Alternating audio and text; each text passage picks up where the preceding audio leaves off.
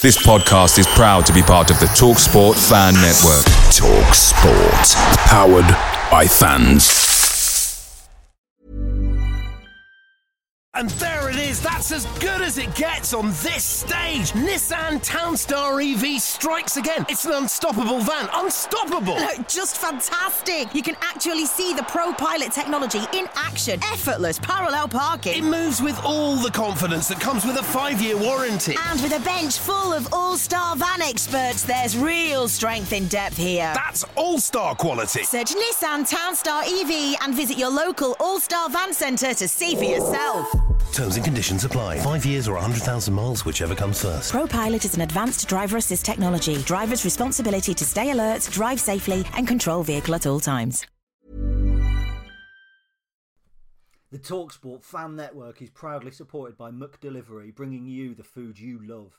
McDelivery brings a top tier lineup of food right to your door, including my favourite, the quarter pounder with cheese. Mmm. No matter the result, you'll always be winning with McDelivery, so the only thing left to say is, are you in? Order now on the McDonald's app, and you can also get reward points delivered too, so that ordering today means some tasty rewards for tomorrow. Only via app at participating restaurants 18 plus. Rewards registration required. Points only on menu items. Delivery fee and terms apply. See McDonald's.com.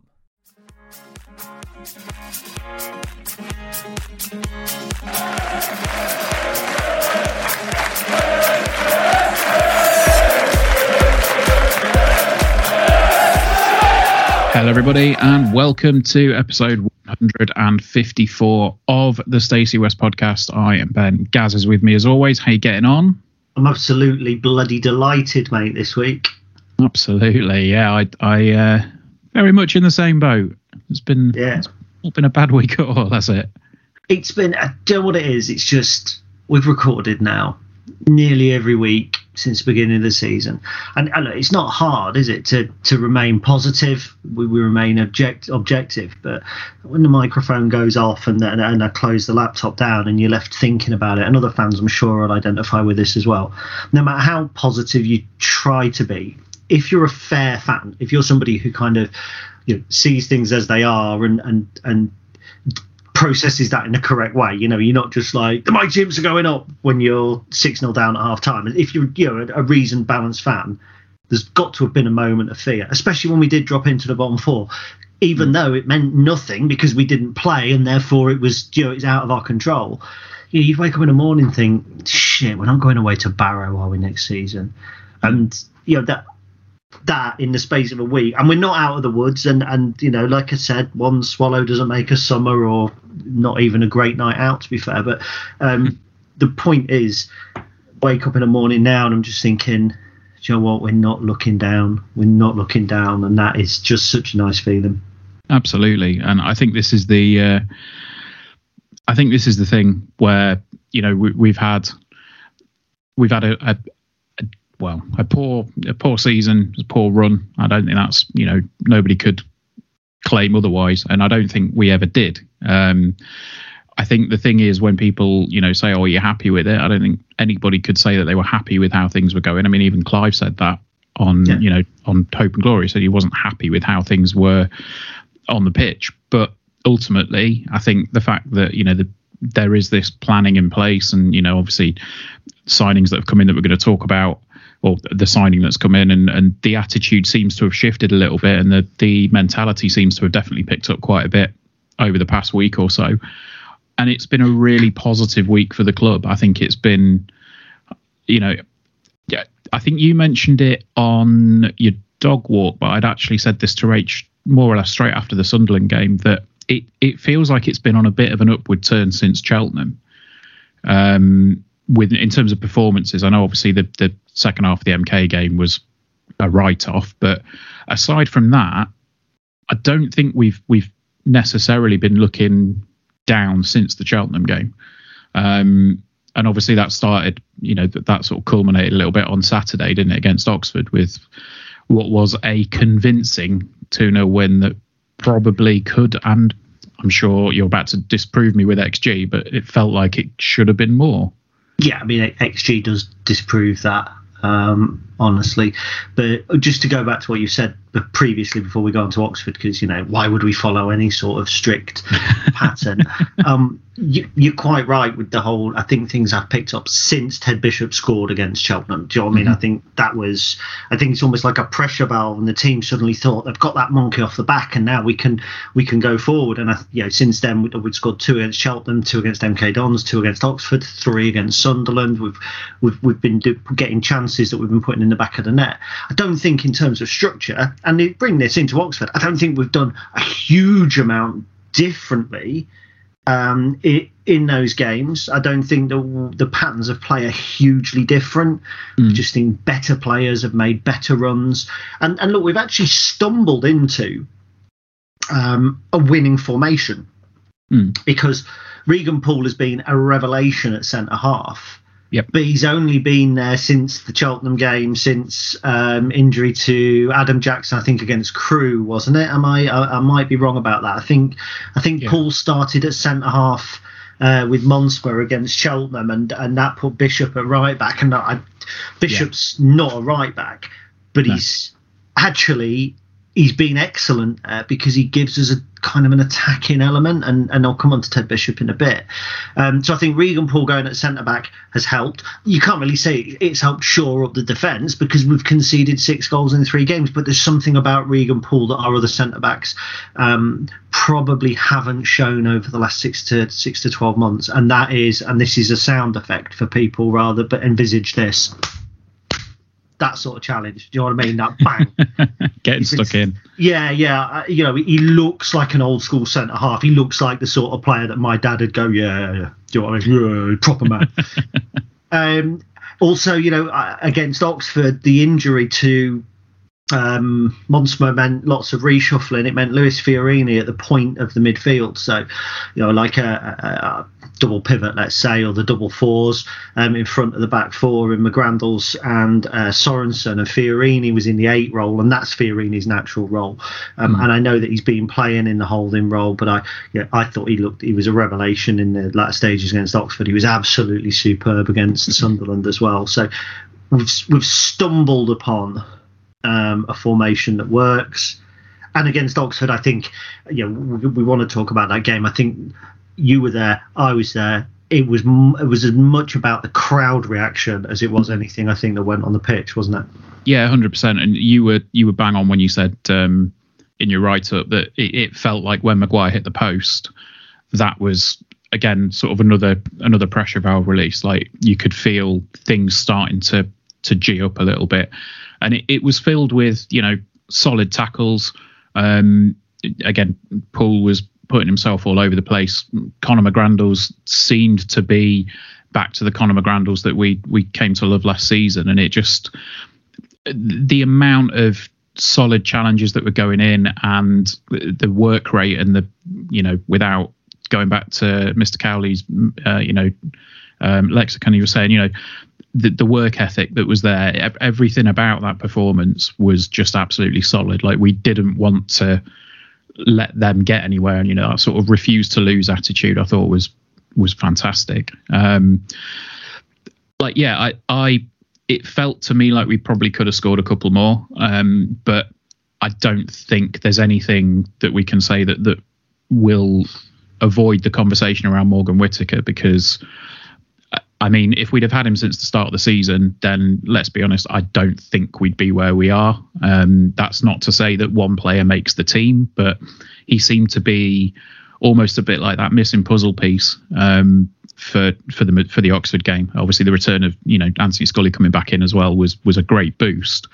Um, but it, it just gave us that option, and I think the word that I used to describe Whittaker after the game was just effortless. Like everything that he did it just looked so easy and so natural. Like he just breezes past defenders, and he did it again on Tuesday night. But you know, talking about Saturday, like when you when he gets the ball, he just looks like he he glides across the pitch and then takes two touches and takes three defenders out of the game. You know, just a yeah, bit of a revelation to be honest on Saturday, and a perfect debut capped off with uh, a decent finish, wasn't it? Yeah, uh, it's one game. So well, yeah, yeah, I, I, yeah. I, I, take your point on board, and you know, I, think we're talking about Morgan Whittaker for Oxford. We're gonna we're gonna move on to Sunderland a bit. We're gonna obviously talk about Chris Maguire, and these are the headline players. We cannot take away anything from the fact that it was a collective eleven performance, and I like the word effortless about Morgan Whittaker. It's, it is how he makes things look. Um, I think it's easy to look that way when you're playing teams like Oxford and Sunderland, because although they're the bigger names and and they should be the more challenging games, they are teams that want to come at us. They are teams that we then kind of allow to come on to us. We did it against Oxford. People talking about this masterclass at Sunderland and you know we're, we're allowing players to come on to us. But actually, well, what we, we did the same. We, we, mm. we were able to sit back against Oxford, and we were able to do it last season in empty stadiums, particularly at home, particularly in the early part of the uh, the season. We let those teams have possession. We condensed the pitch, as Mark Hone correctly you know, pointed out on the on the um, on the commentary. And therefore, we're making centre halves play the ball rather than midfielders. And if you look at Oxford on Saturday, a couple of times there, the big centre half made two or three runs from from his own 18 yard area deep into our uh, into our sort of half, and people going, "Oh, get into him! Why are we letting him on to us like that?" And what they don't realise is we're just sucking the game, and by doing that, we're creating space further up the field when we do get the ball. And counter attacking was what we were all about last season. It was what Brennan Johnson was about. It was what Morgan Rogers was about. You know, those two players made the name that they've got to, with Lincoln fans today, mm. predominantly not for unpicking the likes of Accrington and, and teams like that, but for taking possession based teams like MK Dons, for instance, um, when we beat them 4 0 and seizing on mistakes and seizing on gaps. And I think that's where we've got our strength. It's why actually Saturday's game might be a little bit tougher because Cambridge don't have to come on to us. They did it at their place. They don't have to come on to us on Saturday. So we're going to see this kind of new look, and I, am using the, the little inverted commas things there, but no one can see it. We'll see this new look Lincoln in a in a different light or a, a more complete light on Saturday. Um, but just going back on to Morgan Whittaker.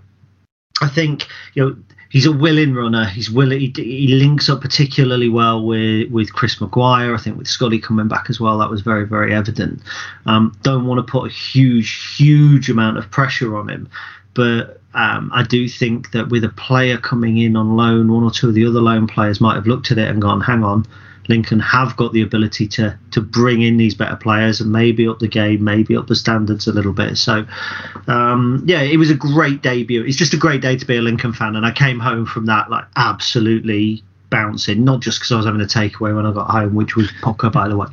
Um, but in terms of XG, actually, and I know people say, "Well, this is why XG is shit," uh, but our XG was actually just 1.05 so I, I, you know, in terms of chances created, the likelihood of them going in uh, would have given us one goal. But uh, yeah, that's Maguire's that hit the post was 0.03. So three times out of 100 that goes into the back of the net. Gets people on their feet. It influences the way that the game's played, but actually it gets missed 97 times out of 100. Whereas and Scully's goal, for instance, I think was like 0.02. So 98 times out of 100, people hit a shot from there and it's saved or it's blocked or it misses. Um, but you know, that's not. I'm not taking anything away at all. Actually, the the, the chance that we should have scored um, actually came on uh, on 66 minutes. Uh, and we were already 2 0 up at that point, and it was literally uh, 0.43 xg, and it's where Scully of all comes, I think, across the, the front of the six yard box, and Scully nods it and just can't quite get onto it. So, mm. great day to be a Lincoln fan.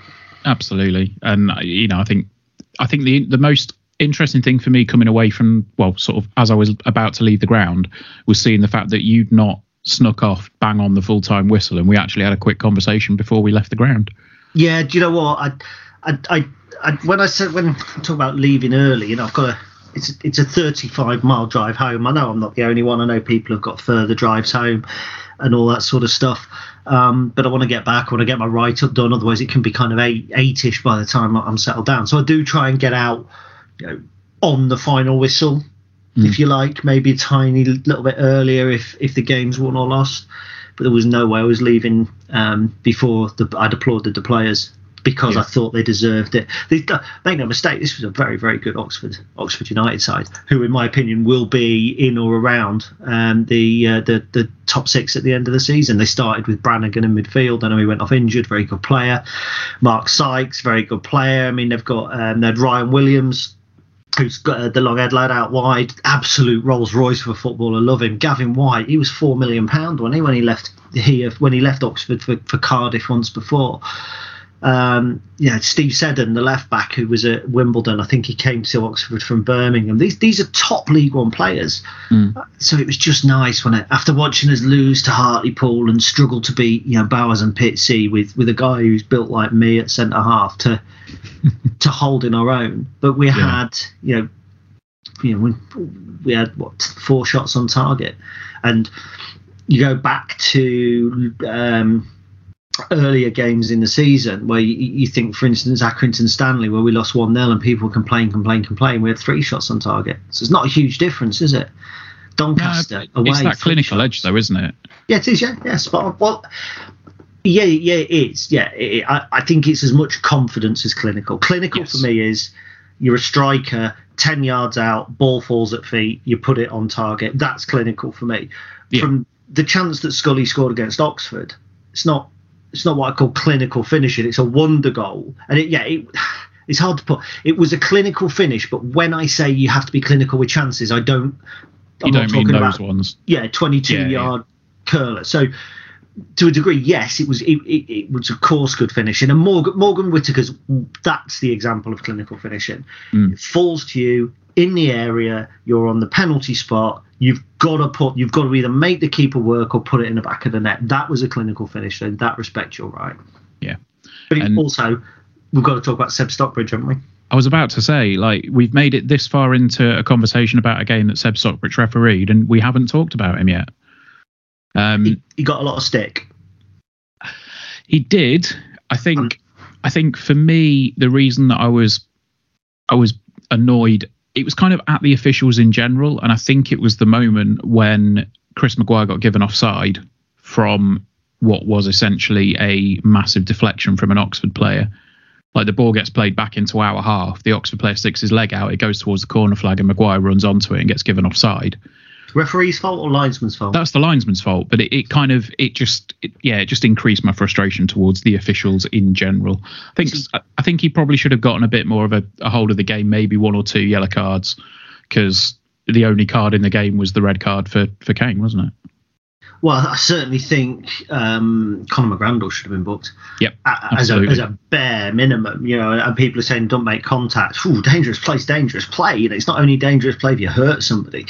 yeah Um, I do you know what? I might have booked him for simulation for the headbutt as well because it wasn't a headbutt from Mark Sykes. I don't like to see players go down. There's a very very thin line between shithousing and cheating. Yep. Um, and I think once or twice over the past couple of weeks, we've been right on that line. Uh, there was a moment over on the touchline as well where you know one of their players has retaliated to something. He has raised his hand. He has, I think it was Maguire. He has laid his hand on Maguire.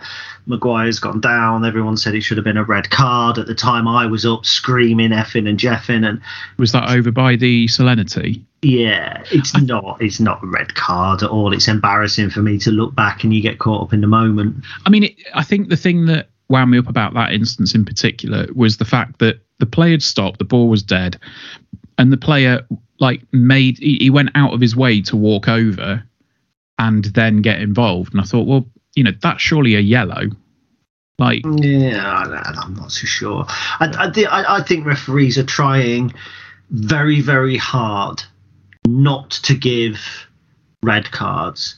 And I think if you start flashing yellows about, particularly in in the first half of a game for silly things, one you've then got to be consistent, uh, and two, you, you might have to give that player another one a little later on. Uh, and and I, I thought there was another yellow card. I thought that what their lad got booked for deliberate handball. oh, what when he, he when um, Griffiths made that save? Yeah, yeah. Yeah, uh, again, I think that probably it should have been, but Well, I mean, I, I, I think I, let me just double check that because I I thought he gave a yellow card for that, but he didn't give a yellow card for deliberate handball from the same player in the first half. No, there, there, there was only one card in the game, and it was the red. Was sure he flashed a yellow to Taylor No. for that for that deliberate handball.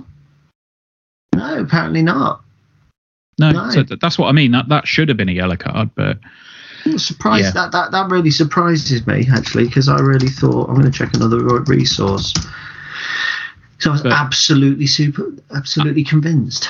but yeah, I mean, you know, I think the thing is, I I got, I, I think we all got a little bit wound up at the at the time. Um, some you know probably got a bit carried away with stuff, but I, I think there's a larger conversation about the quality of the officials in League One in general because it's not been great.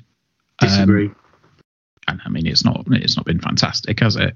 Th- there have been decisions and the odd official.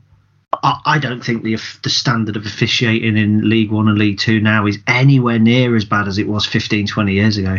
No, that's fair. No, that's A fair. Declan Bourne Crewe, not a penalty. Poor decision. But you'll get poor decisions all the time. On the whole, I can't say that there are as there are many referees who have completely and utterly ruined the game for both teams. There's always going to be decisions that you question. Ipswich, the push in the back, you know, we'll argue till the cows come home. But at the end of the day, Macauley Bonne put his hands on Eyoma. Eyoma's gone down too easily. You know, the referees are just trying to let the game flow. And if you're if you're the one getting all the niggly fouls, you think the referee's doing a good game, uh, do having a good performance. If you're the one on the receiving end, you think he's shit. Generally, Seb Stockbridge had a decent game. He put the red card was a correct decision. He mm-hmm. made he was no hesitation. Generally, I don't think that's a conversation, in my opinion, that we need to have. No, that's fair. I mean, I'll be brutally honest with you. My initial thought when he flashed the red card was that he'd he'd sent Fiorini off. Yep, same. I just thought, what's he done that for? And then I read, you know, sort of saw the Oxford players um, protesting it and thought, oh, okay, right, well, yeah, that's probably the right decision. And then looking back at the replays, just yeah, awful challenge going in studs up. Yep. And, and there probably is a reflection of why the referee actually wasn't that bad because he's made the right call when half the ground, and you're not the only one. I'm the same. There was lots and lots of people who thought he'd sent Fiorini off at first glance. Okay, the ref's closer to it. I get that. But do you know what I mean? He's made the right call when the best part of 8,000 people think he's made the other call. So, yeah, I, I, I don't like um, uh, Seb Stockbridge was there was a mo the, the moment that got me right, and people will say let it go, Gary, let it go. Was uh, it, it was in the second half, or uh, I think it was in the second half, and Chris Maguire has gone in to try and win a header, and their guy's gone into it with his feet. And Maguire, I think, has, has collided with their player and, and stopped. He's given the free kick the other way. And I maintain this, the, the Oxford player's feet were just as high as Billy Knott's feet in 2017 at Notts County. And Stockbridge sent him off. And genuinely, right? I, I don't think Seb Stockbridge has particularly had a bad game that's negatively affected Lincoln City since then. He sent off an Accrington player and gave us a penalty that was later rescinded. Uh, the, the red card was later rescinded when we beat them 2 0, I think it was at the bank. He sent off a Bury player when Lee Frecklington scored the penalty when they'd been the better side in our title winning season. He's now sent off an Oxford player um, and, and probably should have at least booked McGrandles and hasn't done. And I still go back to Billy Knott. I mean, there's consistency, and then there's doing something five years ago and trying to get the, the same result. well, it's probably the FA directives that are different. These referees go in every year, and you know they're told to look out for different things, aren't they? Like it's high boots one year, it's let the game flow the next year, it's you know whatever. Don't let them wear bloody glove. I don't know. Yeah, and then here's it- me going, Batman Yeah. Stockbridge. there was one moment actually that that I don't know if many people saw it, but it had me and Rach absolutely howling. Um, Maguire was uh, giving its uh, giving it some to the linesman. Um, I, I don't know what had happened, but he was properly giving him an earful. Um, and sort of pointing and, and you know gesticulating all over the place. And as he turned round to to go back to the pitch, the Oxford player just turned to the linesman and just sort of stuck his thumb up as if to say, "Yeah, you're doing all right, mate. Don't worry about it." it's it, it's a fickle game because I know the moment you meant, and about five minutes after that, the same Oxford player was in the same linesman's face over a decision that he had given the other way. Yeah. And, and anyone listening to this, if you have if you have five minutes, um, pause this in a second go to Spotify or wherever you, you get your music from and search the referee's alphabet by Half Man Half Biscuit, and and it- honestly, it's the A to Z of refereeing, and there's just some absolutely brilliant little one-liners in there. And whenever it's made, it's mellowed me towards referees. It has not Declan Bourne because we would have got a point against Crewe had he not given that penalty that wasn't a penalty. but other than him. So, but yeah, it was it was a good win, and you know? We came out of that thinking, well, Sunderland's a free hit, isn't it? and uh, they took advantage of it. Jesus Christ! Um, I mean, the, the obvious, you know, the obvious talking point. Um, the man that's gone viral on national media. Um, you said it in the title. It was the Chris Maguire show on Tuesday night. I don't think we really. I think we expected something from him. Um, I don't think we quite expected that. Um, you know, I, I, as a writer from the Stacey West blog, I was asked, which, which I got a very passive aggressive uh, WhatsApp message from Gary about. Well, you've stolen my favourite gig. I liked writing for the Roker Report. They get like thousands of views and all that sort of thing, and all of a sudden it's like Stacey West writer Ben. I'm, I, I searched this. I searched the site for this Ben who writes for the Stacey West. I did say that I do the podcast. You know, I, I, Yeah, I never know you claimed. say. But did you say it in actual words that came out of your mouth, or did you say it in your inner monologue while you were cackling away to yourself? No, I said it in a Twitter DM. But, Yeah. um, yeah, no, it was. Uh, I, I said, I think the quote that they pulled was um, Chris Maguire's coming into his own at the minute um, because obviously they need to get the Sunderland aspect and the Sunderland angle in there. Um, I don't think anybody quite saw what was going to happen on Tuesday night, did they? What a performance from pretty much every single player. Yeah. Sorry. No, yeah, yeah. I, I assume the pause was for me to come in. I mean, I, I I titled my article "The Chris Maguire Show" almost with a hint of irony, um, because it was all about Chris Maguire. The media coverage was all about it. The the win was all about Lincoln City, and it was all about 14 players, not just the 11 that started, but 14 players, including the subs that came on, that had a game plan. And isn't it amusing that apparently we don't have a plan B, but we've gone to Sunderland, who came at us, and we've condensed the pitch and we've won the game. Um, but yeah, anyway, we don't have a plan B. Michael don't know uh, what he's doing. It was it was a tactical masterclass, and it was it was a good coach and a a backroom staff that understand football and what was needed to win a game, giving instructions to players who played with confidence and carried out those instructions to the letter. Uh, and we'll, I'll come on to Maguire in a minute. Um, but as I did a I did a morning dog walk video, and I said it, it was the collective, it was the entire collective. And you talk about uh, Ted Bishop at right back, I've already mentioned, who who I think has been superb at right back, considering he's also played left wing. Yeah, that that blows my mind. There's versatility, and then there's playing at exact opposite ends of the pitch. You, unless you're the goalkeeper playing centre forward, can you get any more opposite than right back and left wing? People will probably say no because you're playing on the flank, and if but anyway, those people can do one.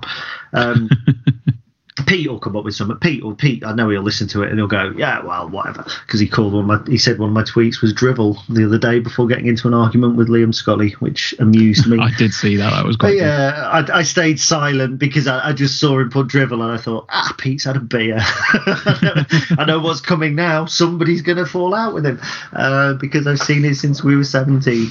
Uh, but anyway, um, Louis Pete, obviously. Yeah, it, it, it was the full team, and, and you know, credit to the midfield. I've been critical of Fiorini for being lightweight. He was absolutely brilliant. He was absolutely superb. Some of the passes he played, by the way, against Oxford, certainly for the Scully goal, um, as funnily enough, Pete and I were saying earlier in a conversation, he wouldn't have played that five games ago because he wouldn't have had the confidence to play that, and he wouldn't have had the run of Scully to pick out. Um, so, you know, revelation. Uh, but Max Sanders as well, you know, largely the forgotten man. But actually, Michael has a habit of people seem to be the forgotten men, and then they suddenly come from nowhere and they're in the first team. Cohen Bramwell is another example of that. You and I were talking two, three weeks ago, basically hmm. saying after the Cheltenham game, I think basically saying could be the end of Cohen. Now hmm. he's suddenly our first choice left back. Uh, yeah. You know, uh, funny football is just you know I know funny old game they say, um, but you know it doesn't get you know, it doesn't get any funnier, does it, than a former player going back to the club that turfed him out six months ago after put. I mean, he spent six six months, I think, in the reserves. He was turning out for the under 23s with the kids. Lee Johnson and him clearly did not get on, and you know I'll watch that moment. I'll watch that moment over and over again. First of all, hats off to Hagdi Hakeeb Adelakun, another Yep. player who in the last four or five games has been superb. Mhm. No matter what the ratings on the Stacey West say, why people are giving him lower ratings than some of the other players, I do not know because he's been very, very good. Um, that finish from Maguire, I mean, just put it into my veins. Just wonderful. I'm pleased you said your veins and not your bottom. Um, but uh, no, uh, wonderful finish, and it's just the way that he kind of puts his hands up, and then there's something goes in his head that says, John "Don't, don't give, yeah, go and give it to Johnson," and he's like.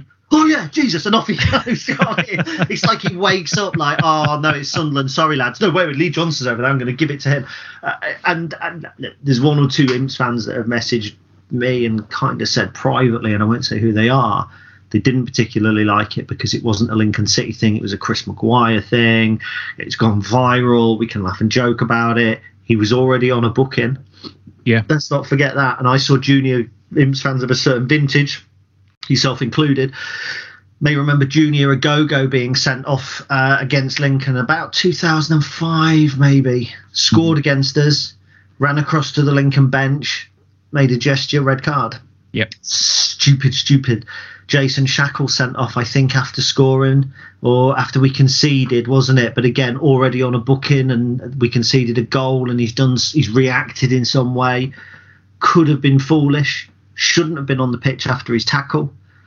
Yeah, let's talk about that for a second because I, I know that there's, you know, the conversation that we've just had about referees. There's currently a very big conversation, from what I understand, going on in the in the uh, northeast about the standard of referees because Maguire was allowed to stay on the pitch. Now, was when I, when I saw it, I thought, bloody hell, that's a that's a strong tackle. That's you know, it's a bit late. Um, I I think he was probably quite lucky to stay on the field, wasn't he? Yep. And it's another example of a referee trying not to make a rod for his own back. And bear in mind, you know, he booked what seven Lincoln players. I mean, we went there and we we matched them. Physically, we went there and we were very, very tough. It was in terms of the com- com- combativeness of the Lincoln side, uh, if that's a word. It was more reminiscent of, of some of the Danny Cowley Lincoln cities um, than it was Michael's Lincoln City that don't.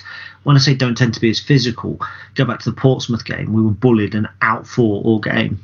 Rotherham battered us in the second half. They were just bigger and stronger. This is a you know, now we suddenly look as if we're we're up for it. And there's two ways to fight, and I want to see us fight fair. And I, I'm not sure Chris Chris Maguire's tackle was. I think the ones that people are calling Conor McGrandles to be punished for are hard challenges and and you know, ooh, a little bit naughty, but but Maguire's was beyond that. That that happens against us, and uh, I'd be unhappy if you know if we play Cheltenham in a couple of weeks' time and Dan N'Lundulu puts that challenge in and goes on to score a hat trick. Yeah. Do you know what I mean? Yeah. But it's the second hat trick, second league hat trick in a row where the player that scored it shouldn't have been on the field because Brennan Johnson should have been sent off against MK Dons last season, booked and then did a petulant challenge, and Bobby Madley kept him on the field, if you remember. Mm.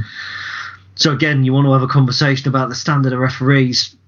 Yeah, there's been one or two soft penalties against us, um, and, and the penalty, by the way, that Sunderland got isn't a penalty. No, Sanders took the ball. He did, but again, as uh, credit Pete because we had the conversation. When you come in from behind, whether you take the ball or not, you're almost giving the referee a decision to make. Yeah, I think I think you can see why the referee gave it from the position he was in. Yeah, I I think any other player on the field doesn't make that tackle, and they probably do the right thing, even if Sunderland go on and score, because it's a tackle where if if you do get it wrong, or even if you get it right, it can be punished as it was. I think Max Sanders pulls out of that tackle, as the player that has you know struggled to get into the side and and all that sort of thing. If he pulls out of it, I think that it reflects badly on him. So actually.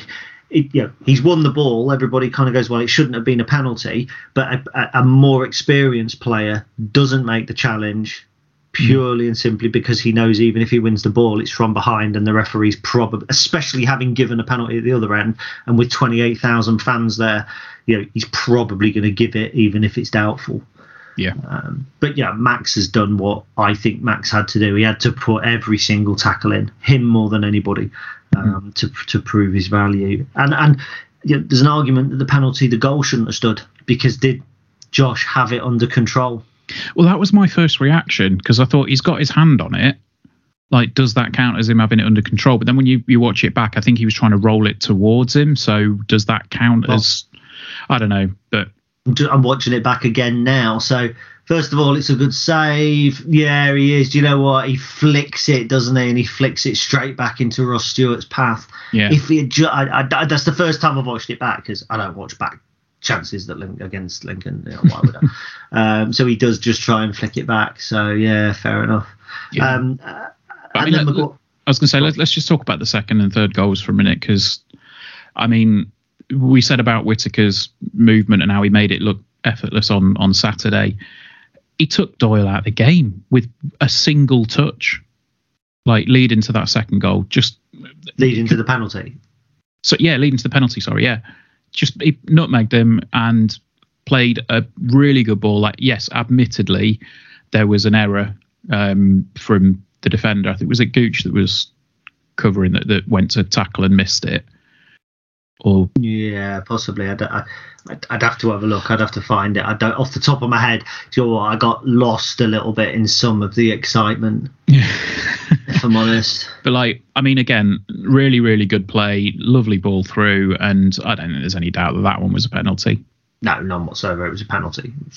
It is what it is. Yeah, um, and then um, you know, the third goal again attempt at a volley, I guess, outside the box. And, you know, you said about Hakeeb being a lot better over the past four games.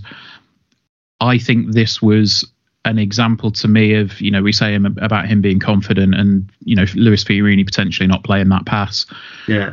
I think that's another perfect example of that with Hakeeb because it was a really, really clever pass, almost a reverse ball straight down, you know, to um, to the space where Maguire was running into, and he bust a lung get into that. And uh, yeah, really clever finish. I, I, genuinely thought he'd taken a touch too many as he got the ball on the edge of the box um, with the defender closing him down, but just managed to you know get his foot to it and and essentially I think I saw the BBC article said it looped over the keeper and I thought it's not not necessarily a, a lob but you know it was a a really really nice finish and uh, was was a super pass between the two players. Yeah. Um, and yeah, I thought he'd taken it, but it, it, yeah, it was a lob. Uh, for me, it was a chipped finish. It was a lobbed finish.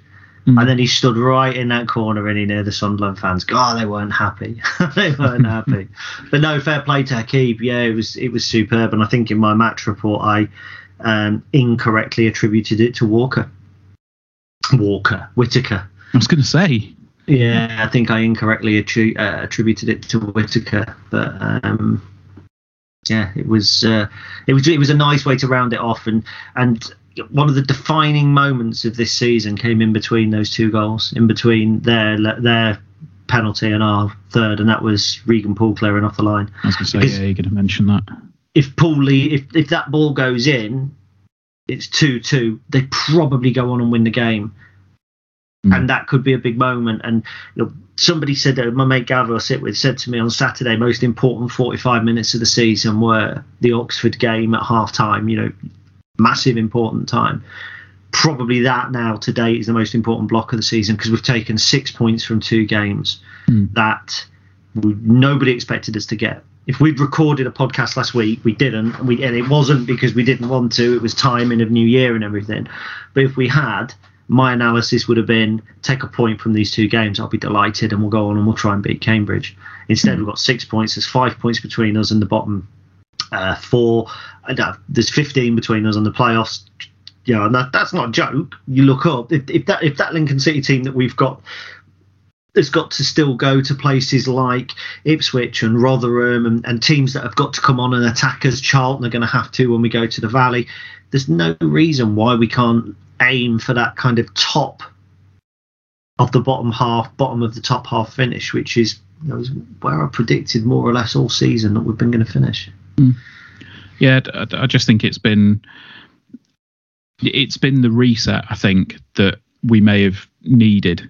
Um, you know, it, it, might not have come at the time that anybody wanted it, and obviously the fact is that you know the, the start to the season's not been great, but I think the almost like the renewed the renewed optimism I think has been really really promising to watch um, and it, I think even the people that were pessimistic about it or were you know quite vocal about it have seen the performances in those two games and come away going, you know what, there is actually a lot of fight in this team. There is actually a lot of, you know, a lot of effort being put in at the moment. And I think that more than anything else, and you, you say about that that block from Poole, I think it almost looked a little bit like we were potentially going to do what we did against MK Dons for for five minutes or so, where Sunderland came back into the game and they really, you know, when the after they'd scored the penalty, it it looked like we were potentially going to lose our heads for five minutes and and let them back in, but they, you know, they kept it, they kept the cool, and they did really well.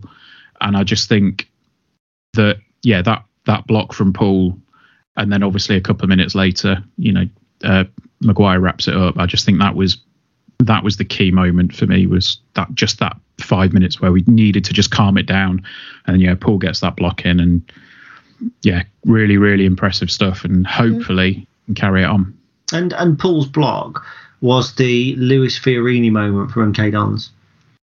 Yes, but, but Fiorini missed the chance despite having a relatively good game. Mm. Um, so yeah, it, look, it, it's promising. It's it's one week, it's two wins. I keep you know not urging caution just because um, people are saying I was getting too carried away with celebrating a win or celebrate a win. I think we've seen more like more of what Lincoln are capable of, not what you know, I don't think November and some of October were a fair reflection mm. of what this squad is capable of. And you you go we go back to the top of the conversation where you said, Oh, if only we'd had Morgan Whittaker uh, yeah. from the from the start of the season. Yeah, fair play. If only we'd have Anthony Scully fit um, yeah. for you know, for the last couple of months because we, we would have I, I say it without a, a, shadow of a doubt we would have beaten Accrington Stanley mm-hmm. had we had Scully and Hopper playing and I know it's ifs and buts but we would have beaten Doncaster Rovers had we had Scully and Hopper playing. And that's not because they're particular. I mean, Scully is prolific this season, but it's not because they're a particularly like that. They're not a 60 goal a season strike partnership or anything.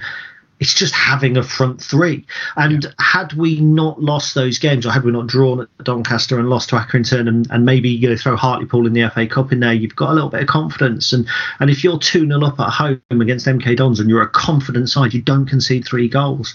Yeah. Um, Cheltenham, you know, if you're two one up away and you're a confident side, you do what we did against. Uh, especially as we scored in the last minute, but you do what you, we did against Sunderland. You, you defend the lead and you defend it tough. You do what we did against Burton when we had a bit more confidence. Mm-hmm. And I know it's ifs and buts, but you take those games and we're talking about two points from four games where I believe that realistically it could be 12 points. That's 10 points. All of a sudden it's actually 15 points between you and the bottom five or bottom four and only five points between you and the top six. And that's just over a four game period. Yeah. So you know, I, I, am not getting carried away. There is a long, long way to go. I'm not just going to say this because you know I, I want to be pessimistic or because I want to go against the grain, but I genuinely think this weekend's game against Cambridge is is very, very tough. Mm-hmm. Um, you know, I think they're going to come here happy for a point, and we'll we'll touch on that at the end of the podcast. But yeah, we just it's just we're just in a better place. We're in a better place, and and you think one win is the difference now between us being where we are now and in 13th, and everybody above us has got games in hand. So win our one game in hand, we're then 13th um, on on 31 points, and there's a there's a kind of a mini league. I would say Portsmouth down. So Portsmouth in eighth are on 37, which is nine points for us, and then obviously your your top seven are on 43, which is 15 points. So yeah. Yeah, no, I think it's um, I think it's it. Yeah, you're right. It is a key game. Um, do we want to briefly go over the the ending kerfuffle um, at, at Not really. Okay. Not really. I don't. You can do if you you can do if you want. Uh, yeah, look, it was a red card. Yeah. I like to see the player. I like to see Conor McGrandles do that. Yeah. I like to still. I've been critical of Conor McGrandles. He's been excellent. We haven't mentioned him in the last sort of ten minutes or the last half hour, whatever we've been on there for. Been brilliant, and that's what you want to see. That's what you want your senior players to do. Where was that when we were playing Portsmouth? And yeah, people look to be shrugging, and you know, people around me say the body language is wrong. There's no body language wrong there. Was the Yeah. players, and there's a there's another telling thing. I think it's one of our subs. Look at the one of the images of Chris Maguire going up to Lee Johnson after the first goal. There's a pissing himself laughing, Sub in the background. I think it's Jamie Robson, but I might be wrong. Yeah, okay, yeah, we've just scored, but you know what? There's a togetherness in this squad. People say that there isn't. There's splits in the dressing room, all of that. It's all bollocks. It's Mm. all bollocks. Bad results spread fear, and that fear manifests itself in different ways. And I'm not one that's going to be saying that the Michael Appleton. You know, I, I didn't go straight on social media and go, "Where are you now, Michael Appleton out brigade?" and all that sort of thing. And by the way, Jess Appleton's tweet, tweet was quality. Yep. Um, but you know, people are entitled to an opinion, and just because we've won two in a row, I'm not going to say your opinion was wrong. I believe their opinion was wrong, and I think a lot of people do. But at the same time, they're entitled to that. Respect to the people that came out and said, you know, maybe we would jump the gun, but you never know. Uh, uh, look, a season's 46 games, and just as much as we were saying, you, you know, you've got to kind of have some perspective when things were going badly. You've got to have some perspective when things are going Mm. relatively well. If we've Yeah. got in the next five or six games another you know, 12, 15 points, happy days. Happy Yeah. days. Absolutely. So, um, so yeah, looking ahead to Saturday, uh, fresh off their FA Cup moment, um, Cambridge come into the bank. Will they bring in the optimism and the bounce that we would potentially expect to see from that? I mean, we've been there before, but it's uh, it's going to be a well, it's probably not going to be as straightforward as the five one earlier in on earlier on in the season, is it? Well, you wouldn't have thought so because the 5 1 earlier in the season, Cambridge did what I have a huge amount of respect for, even though it didn't get them the result. And they, you know, they didn't shut up shop at home for a draw. They try and play good football. So, uh, interesting there that you mentioned the bounce, of course. Um, after we beat Guiseley in the FA Cup in 2016 17, the next game was a draw. After we beat Altrincham in the FA Cup, the next game was a draw. Uh, okay, after we beat Oldham, to be fair, yes, we then went on and beat Tranmere. Um, after we beat Ipswich, we lost to Barrow just a week later, 3 0. Uh, and around the Arsenal game, which uh, around obviously the Burnley game, um, after that, there was draws against York and Aldershot. Not immediately after, but not long after we won 1 0 at North Ferriby unconvincing. After we lost 5 0 to Arsenal, we lost two of the next, uh, we lost three, the next three games, albeit one of them the FA Trophy semi final that was a draw. So it can actually be a case of after the Lord Mayor show. I don't think that it's necessarily a, a great thing for Cambridge. Um, I mean, it is that they, you know, they, oh, sounds stupid. I don't mean that it's not a great thing. I'd, I just don't particularly think that a big FA Cup win is has the sort of impact that you would imagine on the league form. Got a lot. I've got a massive, massive amount of respect for Cambridge United Mm-hmm. because I think that they have done some good things this season. You know, they, they weren't expected to do well. They came out of League Two. They lost their leading scorer in uh, Paul Mullin. Everybody's favourites for relegation. And yeah, I think when we did the Stacey West prediction, I think almost everybody had them in the bottom two. Mm. I don't think anybody tipped them to stay up. By you know, by that they should be well adrift at the moment. Uh, and they beat Portsmouth in the Papa John's Trophy. They've drawn, I think, with with also drawn with Portsmouth recently in the league. They've got quite hard to beat. I think they're going to come to Sincil Bank and play, you know, quite a tight game. Um, I think it was I can't remember who the lad was, the the ginger lad for them that got absolutely destroyed by. Uh, not Ginger, I think it was George Williams, um, but got absolutely destroyed by by Scully. Um, I, I, again, that was a one-off. Mm. I know it was O'Neill, I think, got destroyed by Scully, but it was a, it was a one-off. Um, I think I think it's going to be an interesting game. I think Mark Bonner is a very good coach. I think the way that he's adapted to League One deserves a huge amount of respect. I think on paper it's a game that you've beat Sunderland and Oxford, and everyone goes, "This is the one we should win." Rewind these podcasts back to when it was Shrewsbury coming to Sincil Bank, and everyone was saying we were going to win it, and I uttered a word of caution. I think, might be wrong. Was that not the week after? Um, is that the game after we beat Wigan? did we record the podcast and we beat Wigan and everyone was saying um, I'm pretty sure it was everyone was saying oh Shrewsbury should be a game we win I think we'd gone and got four points from two away games Wednesday and Wigan and I said beware Shrewsbury just because mm. it looks like it's a game we should win a draw would be a would be a typical result and I think it was a draw wouldn't surprise me if we don't get the same outcome on Saturday mm. no and, and, I, go on and do you know what's, what's massive is they're not a team where you look at them and you'll go, you go, he's a good player, he's a good player, he's a good player. They're a functional team. Wes Hoolahan is a very, very good player for them. I'm not going to, you know, I'm not going to take that away. And they've got some others. They've got uh, the boy Duncan midfield. I think he's quite a decent player up front. Joe Ironside is doing very well for them. They have Shilow Tracey, who I really like. He was at Shrewsbury last season. I think he scored against us in the EFL Trophy, if I remember correctly. He was a Spurs youngster who who moved to Cambridge in the summer. Like him as well, although I think he's been in and out of the team. I don't think he he, he starts a lot of games for them. I might be incorrect with that. He might have begun to play um, a few times. Uh, so no, he didn't. He hasn't played actually since December. So there you go, Gary. Uh, do you know what I mean? There, there, you go. That probably typifies everything that the player that I thought was a big danger isn't getting in their side. Yeah. Functional, hard working. They'll be in and around the bottom four by the end of the season, purely and simply because of the natural order of things, I think. But I don't think they'll go down now and I think they've got everything that's needed to pick up a point against us.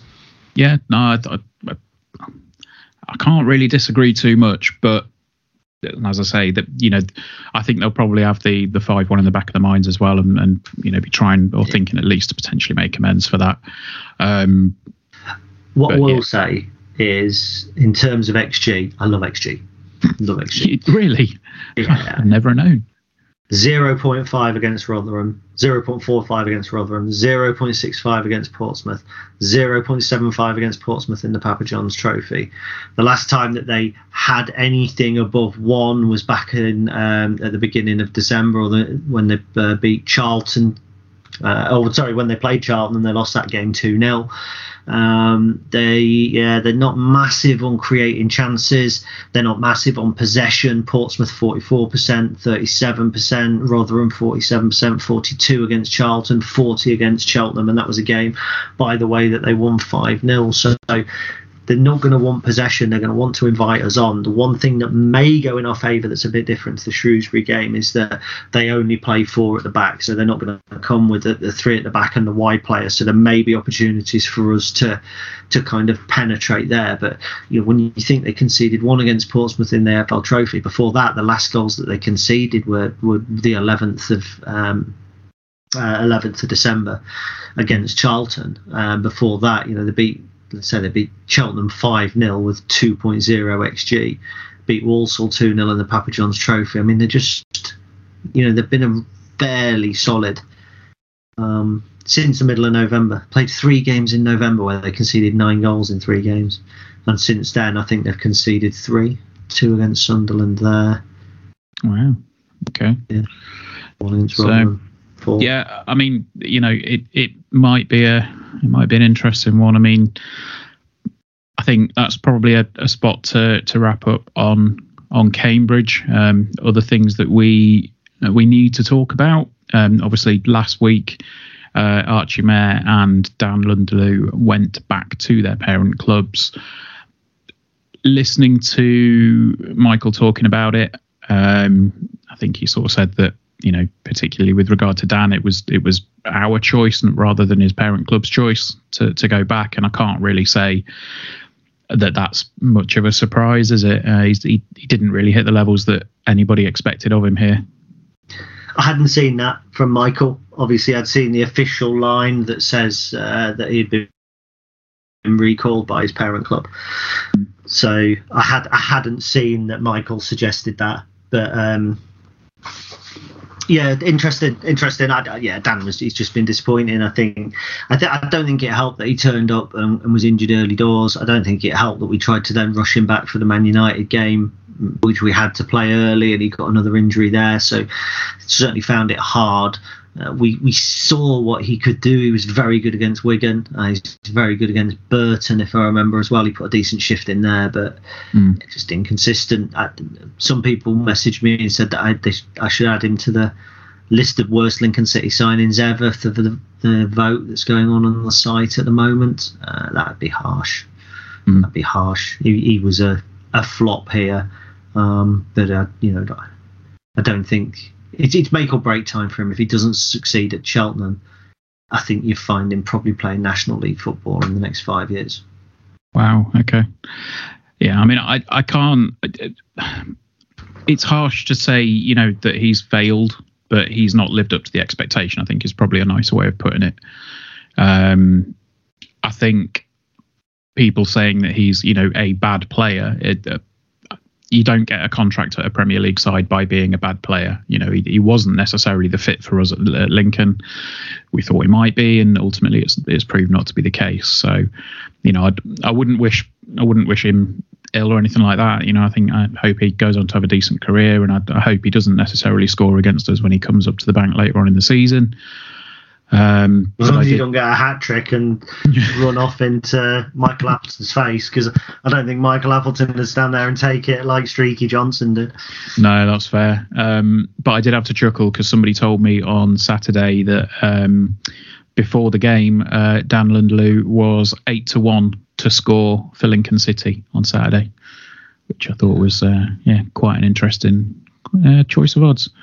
Um, but obviously, you know, with with him going out, um, it's meant that Liam Cullen can come in. And again, Michael sort of alluded to it on Tuesday night after the game. He was in a very good mood. Rob said to him, uh, you know, reports linking you with with Liam Cullen. He just went, "Yep, well, if he's not in the door on on Thursday, then I'd be disappointed." And sure enough, it's Thursday as we record, and he was announced a couple of hours ago. So I've, I, well, you know, as with most people that are young lads that come in on loan, I don't think we've seen too much of him. Um, but I mean, your thoughts on on uh, on Liam Cullen, Gaz? It's hard to say too much. I'm not going to get overly carried away by a player I haven't seen a huge amount of. Mm-hmm. I think I've been guilty of thinking that Callum Morton coming in was going to be a good signing, and he wasn't. How he's got a loan move, by the way, to Peterborough today, I do not know. I saw that. I just, you know, he's he's got one of the best agents in football, hasn't he? Who was the other kid that had a great agent? He was Lincoln. He was awful, and he just kept turning up everywhere. John Nolan's agent's a decent one as well, but yeah, um, Ali Dyer. Yeah, well, no, he, that was just him, wasn't it? that was just him. No, there was a Lincoln plaque. I can't remember who it is. He kept turning up everywhere, and he kept going, "How's he got that gig?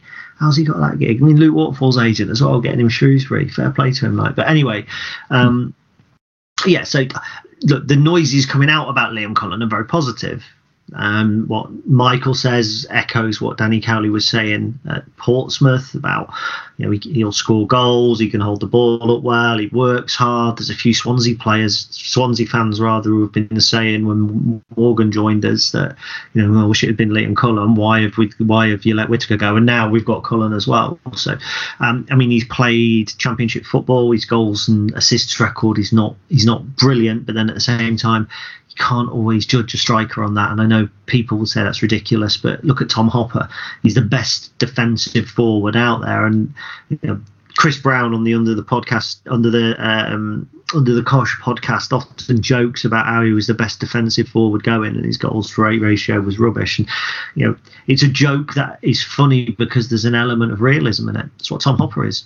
You know, Tom Hopper is probably has more headers cleared um, headed clearances in the defensive box than he has efforts on goal in the attacking box. Does that make him a bad striker? Well, we finished in the top six or the top of whatever of the of League One last season, and he popped up with the goals in the playoffs when it mattered. So I don't buy it that if you if you if a striker doesn't score 25 goals a season is a flop. It's how he fits into a team and where that team then finishes.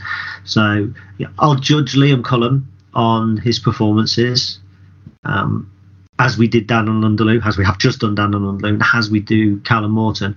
But he looks to be a very good signing. And look, it's an attacker, and that's what we've needed. So, wonder where it leaves Freddie Draper. mm.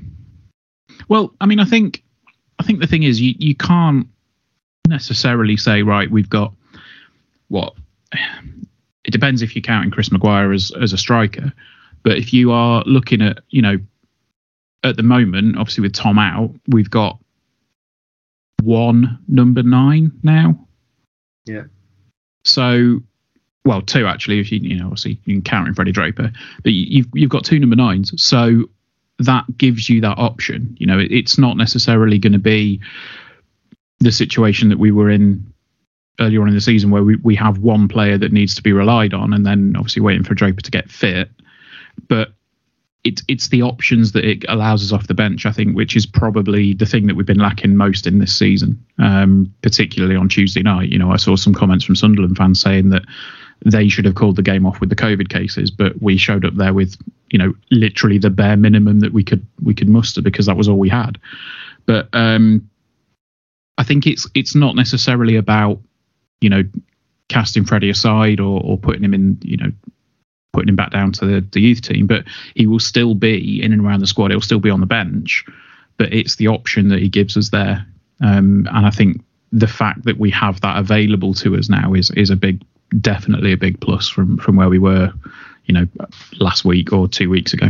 Yeah, I think Freddie needs some some game time. And I think if he's not going to get it, because at the minute we talk about the bench, so you've got to pick a front three from, and he may go, he may not. Anthony Scully, mm-hmm. Hakeeb Chris Maguire, Morgan Whittaker, um, Liam Cullen, Ted Bishop potentially because let's face it, if one of the centre backs we do get one of the centre backs back and he plays and then Eyoma shuffles back to right back, Ted Bishop is he going to play at the head of the midfield? He might do, but then that would leave Fiorini out. So you potentially you look at Ted Bishop maybe on the left. I don't know. Well, the numbers are then suddenly beginning to add up and I wonder if you know, you've got Ocean Ocean Gallagher who's been in and around the team as well already on the bench. You've got Sorensen's on the bench, so the bench is beginning to fill up a little bit when we get these players back from COVID and a couple of the injured players back. And remember that Tom Hopper's been working on the gravity machine. and was talk about the end of February potentially. You've got Joe Walsh potentially the end of this month. So the bench begins to fill up. If Freddie Draper is the prospect that we believe he is, and that Michael and the, and the coaching team absolutely believe he is, he is. I think that a sensible thing for him is a loan spell to the National League to get him games. Um, but with an immediate recall, so that it with a you know like a 24 hour or 48 hour recall, so that if York City would actually be a good place for him again mm. had a conversation earlier. I, I I said Gainsborough I think was too low. I think if you send him to Gainsborough you know league below National League North for me I'm not sure you know I'm not sure that's the right level. York potentially because Remy's there um, but ideally National League. Uh, but mm. I, I genuinely believe it would really benefit him if he's not going to be playing. But who knows? You know he might still be around the first team but I don't think you bring in the likes of Liam Cullen and leave him on the bench um, to play a academy graduate. That happened with Dan N'Lundulu, and I think that was a little embarrassing for Dan. Uh, I don't think we're going to do the same with Liam. No, no, fair shout. I, I, I think it's um, as I say for me, it's it's more the the fact that we now have options available, whereas yeah. you know two three weeks ago we we simply didn't. So, um, but I think that's about everything, is it? Yeah, I think so. I, I, I, just think it's been nice to be positive, hasn't it? And, and we're talking about new signings, and you know, I, it sounds like there's still more to come in. Um, I mean, there was an article done. What's the transfer update? So more signings on the way, permanent moves possible. I know that's that's kind of a criticism sometimes. Um, so we're still awaiting West Brom's decision, aren't we? But it looks unlikely that he's going to go back. Mm-hmm. Uh, we may have to bring in a centre half. I mean, Max Melbourne came back from Stevenage. He brings the numbers up. I'm not, yeah, I'm not entirely convinced about Max. You know, mm. we were 2 0 up when we made the change for him to come on. And yeah, he didn't have a bad game when he came on against Sunderland. Absolutely not. He put himself about. But I do, yeah, I don't think that he's an adequate left centre half in League One at the moment. Um, he's just come from Stevenage's reserves. He's good for numbers, but if he is really on his way out of the club, you don't want to be relying on him for the next five or six games just in case the the the centre the, the defenders don't come back. So you could see us wanting to sign a defender. There's talk about a signing a midfielder. I'm not convinced we need to. Uh, if you've got Fiorini, you've got Ted Bishop, you've got Conor McGrandles, you've got Max Sanders, you've got Lasse Sorensen. Be a bit of a slap in the face for any of those if we go out and try and sign a replacement now for Liam Bridcut as well. Mm. Um, and apparently, uh, Michael has also said that uh, despite the arrival of Whittaker and Cullen, he still wants to strengthen his attacking options with at least one more forward uh, and possibly more if Scully moves on. Oh, okay. Well, I mean, obviously there was uh, in the um, in the conversation before, or I think it was the New Year's podcast um, that Hope and Glory did, where they were talking about um, you know potential incomings and stuff like that. Michael did obviously mention that uh, he expects there to be at least one out, um, or you know he would he would expect there to be one out. So yeah, but that's not necess- that's not necessarily a player sold, is it? It could be a no. I, mean, I suppose yeah, I suppose probably you know player out on loan or whatever. But it's um, yeah, I, I think you know obviously he wants to he wants to strengthen where he can and I think having gone through this much of the season where we've not had the options up front, I think bringing in, you know, probably one more, one more there, because um, I think what was it they said before? They, they wanted a seven, a nine, and an eleven, and we've, you know, we've got, we've got the seven, we've got the nine, we've probably got the eleven to come in, and then we've obviously got the um, the defender to come in, you know, for cover now. So, if we bring a defender in for cover, well, if we do, I, I yeah, I, I think, um, I think if Scully goes, and people people are kind of kind of losing their shit over it. And do you know what? Transfer window annoys me a lot of the time because people come up with like such and such is leaving as if it's well, that's it then. Do you know what I mean? I, it was after the Blackpool game, and uh, uh, the, the everyone's going, "Oh, Tayo Edun's saying goodbye. That's the last you've seen of him." If it is, it is. That's football. Players are always going to leave. If you're hmm. going to start doing that kind of, "Oh, he's going," then every time a transfer window comes, you're just going to be an unhappy person. At the end of the day, Anthony Scully is a very good footballer. Mm-hmm. Um, I have at times think thoughts that people rate him higher than perhaps the level he's at. I think he makes things happen. I think he creates space. I think he's a very clever footballer. I think he's somebody that's done very well this season, and he's scored goals ever since he's came come into the side. Uh, but at the same time, if if a championship club comes in and they've got seven hundred and fifty thousand pounds, they want to sign Anthony Scully, you take it. Yeah and and that's nothing to do with people go oh well, well you're a selling club. That's nothing to do with the model. And I, you know, I don't subscribe to that the model anymore.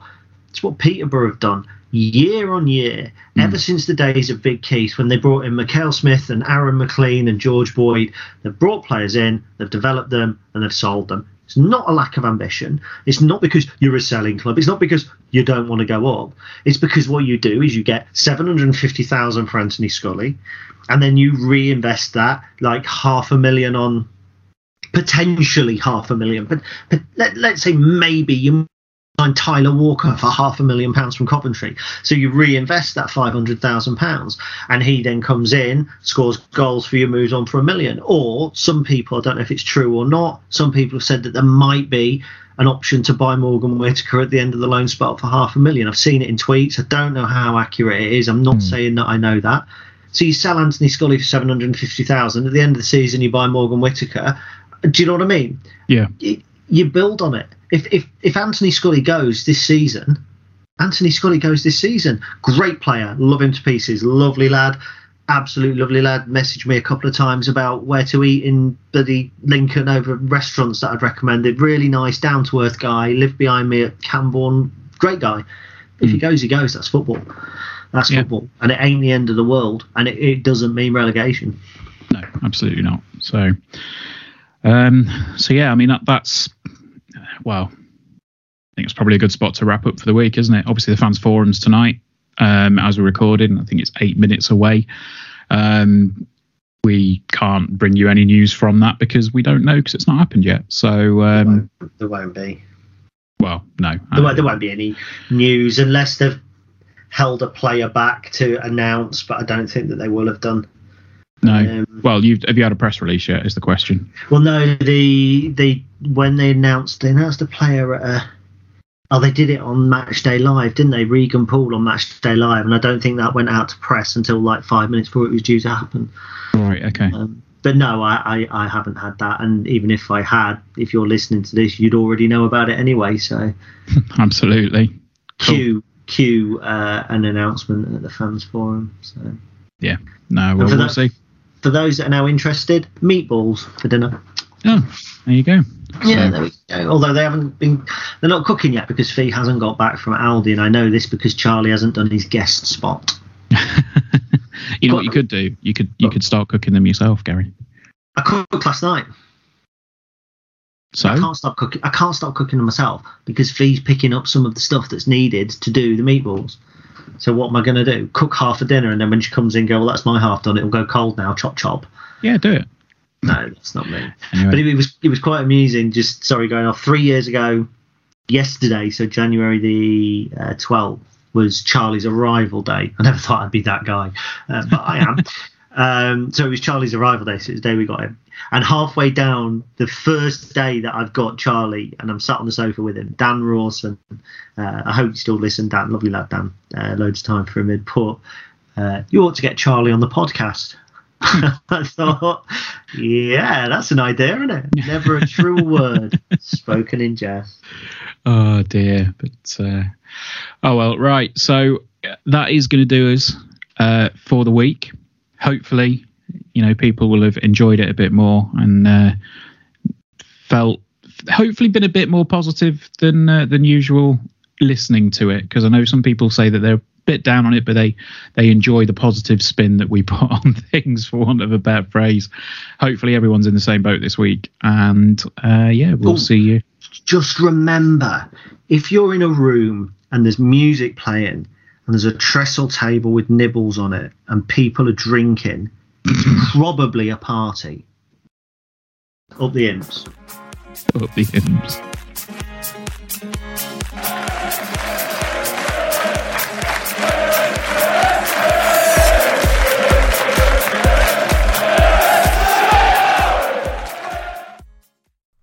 It's the 90th minute, and all your mates around watching the imps on iFollow. You've got your McNugget share boxes on the go. Your mate's already got booked for double dipping, but then you steal the last nugget, snatching all three points. Perfect. Order McDelivery now on the McDonald's app. You in? At participating restaurants, 18 plus serving times, delivery fee, and terms apply. See McDonald's.com.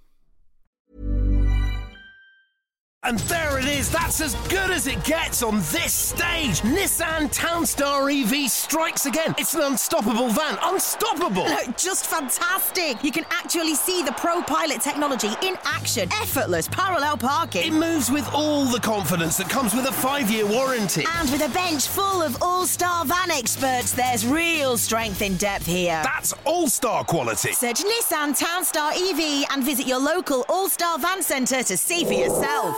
Terms and conditions apply. Five years or 100,000 miles, whichever comes first. ProPilot is an advanced driver assist technology. Driver's responsibility to stay alert, drive safely, and control vehicle at all times.